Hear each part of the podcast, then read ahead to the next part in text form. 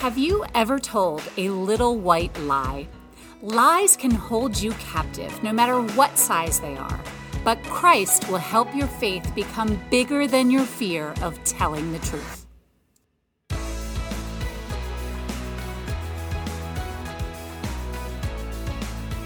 Hey everyone, it's Karen G from the Tower Hill Communications team. Welcome to our weekly podcast. You can always find us on our website, but we hope you'll take a chance this week to also subscribe to our Facebook page and our new YouTube channel. But most importantly, we hope the following message inspires you to take another big step in your faith journey. This week, we're listening to the final episode in our Faith Over Fear sermon series. So let's kick it off to Pastor Jason Tucker right now. Well, we are jumping now into the last installment of our sermon series, Faith Over Fear. We've been talking over the last few weeks about the importance of living our faith over fear, but exactly how to do that. It's not maybe intuitive, or sometimes we think, and maybe we hear it, I think, accidentally from the church, is, well, faith means I don't have any fear. I don't think that's true. I don't think that is the human experience at all. I just think you have to have a little more faith than you do fear in order to move forward. Because fear not only drives us in so many things that we do, think about it. Think about how much fear drives your actions and behaviors. Well, the thing is, it can do that in your relationship with God in a real negative way. Fear can stop you from trusting in God, it can freeze you in your tracks. And so last week we talked a bit about how fear makes us run away from whether it's our relationship with God, our circumstance, or our relationship with one another, fear makes us run away from, which is not the default position of faith. That is not where God wants us. Instead, love calls us to run towards. This is true again in our love of God and our love of one another. Love calls us to run towards. Even if it's difficult, and maybe even especially if it's difficult, that's what love causes us to do. And today, in our last installment here, we're talking a bit about how fear can make you abandon the truth. This is a big one. And this starts for us when we're little kids. Like when we get in trouble when we're little kids, and uh, maybe, you know, hey, we broke mom's vase, or uh, we broke a window with a baseball, or the cat got injured. Again, these are all hypothetical. But it happens when we're kids, and if you have somebody with you, they become an accomplice. You know, okay, we got to get our story straight. Why? Because we can't tell the truth, or we're going to get in a ton of trouble. So we got to figure out what's our answer going to be. Yeah, no, I didn't shoot my eye out with the BB gun. An icicle fell from the shed and it landed on my eye and broke my glasses. So we come up with this skill very, very early. We learn very early on that wild lies don't work as good as realistic lies we get better and better. I'd like to say we grow out of it, just our lives get more complex and sophisticated. Like Ferris Bueller's Day Off. We all learned a lot from Ferris. We all learned that you have to lick the palms in order to make them appear sweaty so you can get out of school. And we laugh at this movie, and I'm, we were watching it recently with our kids, and it felt like the whole movie is like a cautionary tale. And we're telling them, don't do this, don't do that, don't do that. Jokingly, but seriously, don't do that uh, as we're celebrating all this get out of school behavior. And again, I'd like to say we grow out of it, but how many of you ever called out sick from work when you're not really sick? Yeah, I know, you're all sinners. No, seriously, it's, this is a skill that we just develop over and over. And we think, well, it's not hurting anybody. I just don't want to tell the truth. Because if I start telling the truth, then I might get into trouble. I might have something happen that I don't want to happen. And so our lives get more complicated and they become really burdensome. They can get so complicated that we can't remember to get our story straight. And it's like we are enslaved by these lies that we tell to one another, or even the lies that we tell to ourselves. You ever wonder, why do we lie? Well, it's fear of a painful outcome. We think that the pain of telling the truth is more than whatever the pain is of hiding it with a lie. You know, our brains are so developed in this way. This is a deep, deep instinct that we have to avoid pain and increase pleasure. And a lot of the time, it will be to our own detriment. that we follow this, but this is like deep, deep stuff, way, way deeper than our conscious selves. So we try to avoid that pain, and we think that telling the lie is going to do that. Even though what we usually discover is when the truth comes out, as it almost always does, it's a lot more painful to have the lie come and to cover the truth and then to tell the truth. Now, when, it's, when the stakes are low, right, when there's not much at stake, it seems harmless. It might even seem kind to tell a lie. So, how's this shirt look on me? Looks great. Right? Uh, we want to be nice. We don't want to hurt people's feelings. We don't want to put people down. Hey, you guys, you want to come over for dinner tomorrow night? I'm sorry, we're super, like, we're not feeling good. And then when you're out having fun, you hope that they don't see you. That, I would never do that. I'm just saying, people do that. So we think it's harmless or even kind because we want to let people down easy. We want to get out of awkward social circumstances. But the problem is, lying is a lot more insidious than it might seem. You see, we get so good at it that we start doing it even when the stakes are high. And the stakes are highest usually in a committed relationship like marriage.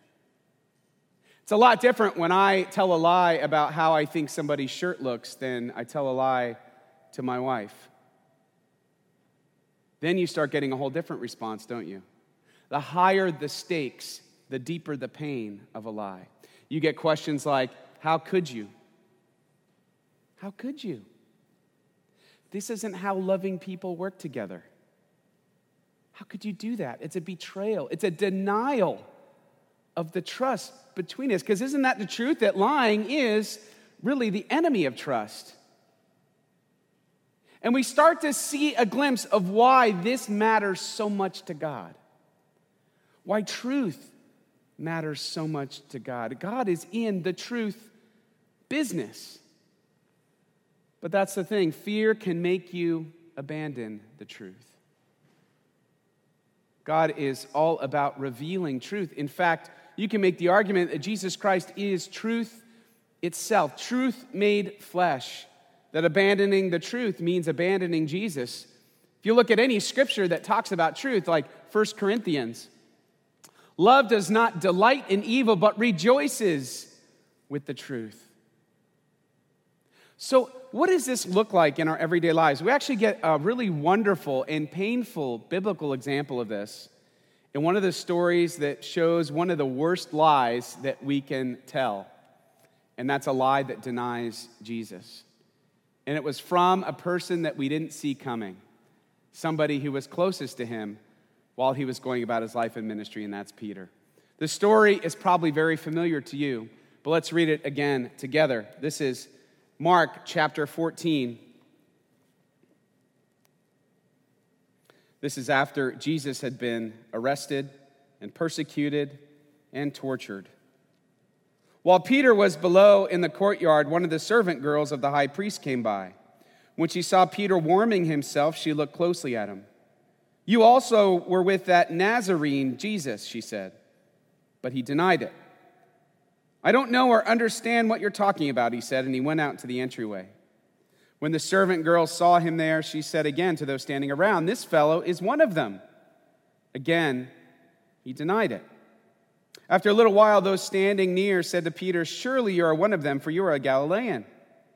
He began to call down curses, and he swore to them, I don't know this man you're talking about. Immediately the rooster crowed the second time. Then Peter remembered the word Jesus had spoken to him Before the rooster crows twice, you will disown me three times. And he broke down and wept.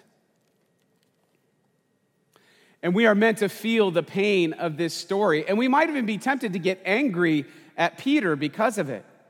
I mean, Peter, this is the same Jesus that when you were fishing by the Sea of Galilee, he called you and he bids you to come. Love called you to come towards, not to run away from. And you did. You even saw Jesus walk on water, and then you yourself were led out onto the waves. You experienced the miracle in your own body as you're walking out to Him. The feeding of the 5,000. You passed out the fish and the loaves that kept miraculously multiplying. You saw all of this firsthand. And then, even at the Last Supper, as Jesus is washing your feet, you're telling him, I will never betray you, I will never deny you. It is an impossibility, Jesus. I am all in with you. But he denied it. He denied it all. In that moment, his fear took over and he abandoned the truth. Couldn't get his story straight. Now, I think about my own life, and I think, well, wait a minute.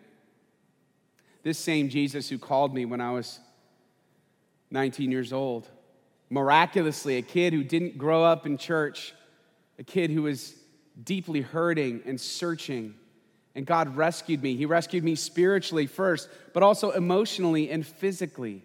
He rescued me. When there was no possible way in my life, so many times He made a way. When sin caused me to break down, He'd pull me out of it and set my feet on the path I was supposed to be on. And over and over again, every time I live by lies instead of truth, I deny Jesus Himself, I abandon Him. The truth is, He denied it, but we deny it every day.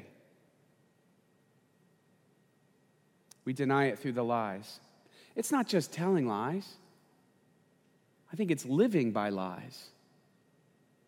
What do I mean? Jesus has a very particular call upon your life. There's the big call that we all have, and that is follow me. And then there's the other call follow me in this particular way that I've created you to follow. And we might say things like, well, now's not a great time. Maybe let me get through this season and then I will. I think that's a version of living a lie. That's not living in the truth, that's abandoning the truth. That's putting on hold the very plan God has for your life when He wants you to have it now. And again, that's all because of fear fear of what we're going to lose if we do that, fear of the unknown that's ahead of us. Even if we're miserable, it's like, I, at least I know the misery I'm experiencing. I don't know if I'm going to go some other level of misery later. We deny it. And that's what fear does. Fear can make you abandon the truth, but really that's abandoning Jesus. If Jesus is the way, the truth, and the life, abandoning the truth is the same thing as abandoning Jesus. I think, you know, it makes me ask this question what lies are keeping you captive? What lies can you not shake? It could be a lie, it could be lies with relationships, of course. It could be a lie of just deciding you're not going to follow what Jesus has for you right now. Either way, it's holding you captive, isn't it? Even the best lie that works and has worked for a long time requires a certain amount of spiritual energy that is like a drain to your joy. It's draining out what God is putting in. It's holding us captive. What lies are keeping you captive today? I believe God wants to break those down and break them down in a big way. And I want to challenge you why not now? Why not today? Why does this have to wait? Well, you know, let me make a plan in my monthly planner. I'll get to it July 24th. And then I'll get myself psyched I mean, I don't know. I, I think the best thing to do is, is to face it. Why? Because if you don't face it, God can't fix it. What lies do we have to face and confront so that the truth can set us free? Ephesians puts it this way instead of living in this lie, we have to what? Speak the truth in love. And then we will grow to become, in every respect, the mature body of Him who is the head, that is Christ. And again, you will know the truth, and the truth will set you free. You know, instead of living a life where we got to get our story straight because of the lie, I think something else happens. The truth will straighten your story. This is the thing. No matter how bad we've gone astray, no matter how many times we've lied, no matter how captive we are, it's like we've been set free from the jail cell. We keep walking back in because that we're living by these lies. And Jesus, every time he forgives us, he is so rich in mercy and grace. You don't have to beat yourself up. You've already done that by living in the lie. Allow yourself to be set free all over again. The truth will straighten our story and it will be beautiful. And this is exactly what happens in Peter's case. Jesus, after he has risen and appeared to the disciples, comes to Peter specifically. You might remember this story, and he gives him three chances to make good on the denial. He says, Do you love me? Feed my sheep. Do you love me? Peter says, Yes. He asks again, Do you love me? Yes. Third time, do you love me? Feed my sheep. And we could see it's three times for the three times that he denied him. Three chances for him to reconcile to the truth. And that's what happens. Every time we reconcile to the truth, the truth straightens our story. So, as we close this series together, let's kind of sum up where we're at. How do you live faith over fear? Well, remember that if your fear is over your faith, you're going to be frozen. And the symptoms of having this happen are is you start with an undersized Jesus. What do I mean? Any version of Jesus you put your faith in that's less than the Son of God, the one who lived, died, and rose again, that if you put your faith in him, you will be forgiven. Anything less than that is not going to be big enough for the weight of your life. You're not going to be able to put your faith in a lesser version of Jesus. It just won't hold. Because that version of Jesus can't drive out our fear. That version of Jesus is going to cause us to run away from. That version of Jesus is going to cause us to abandon the truth. But what about living faith over fear? Well, you got to start with a right sized Jesus. And when that happens, he will drive out fear. And that enables us to go towards as love calls us and to speak the truth in love. This is the great big secret to how to live your faith over fear. And if you do, you can follow Jesus through any storm. Amen.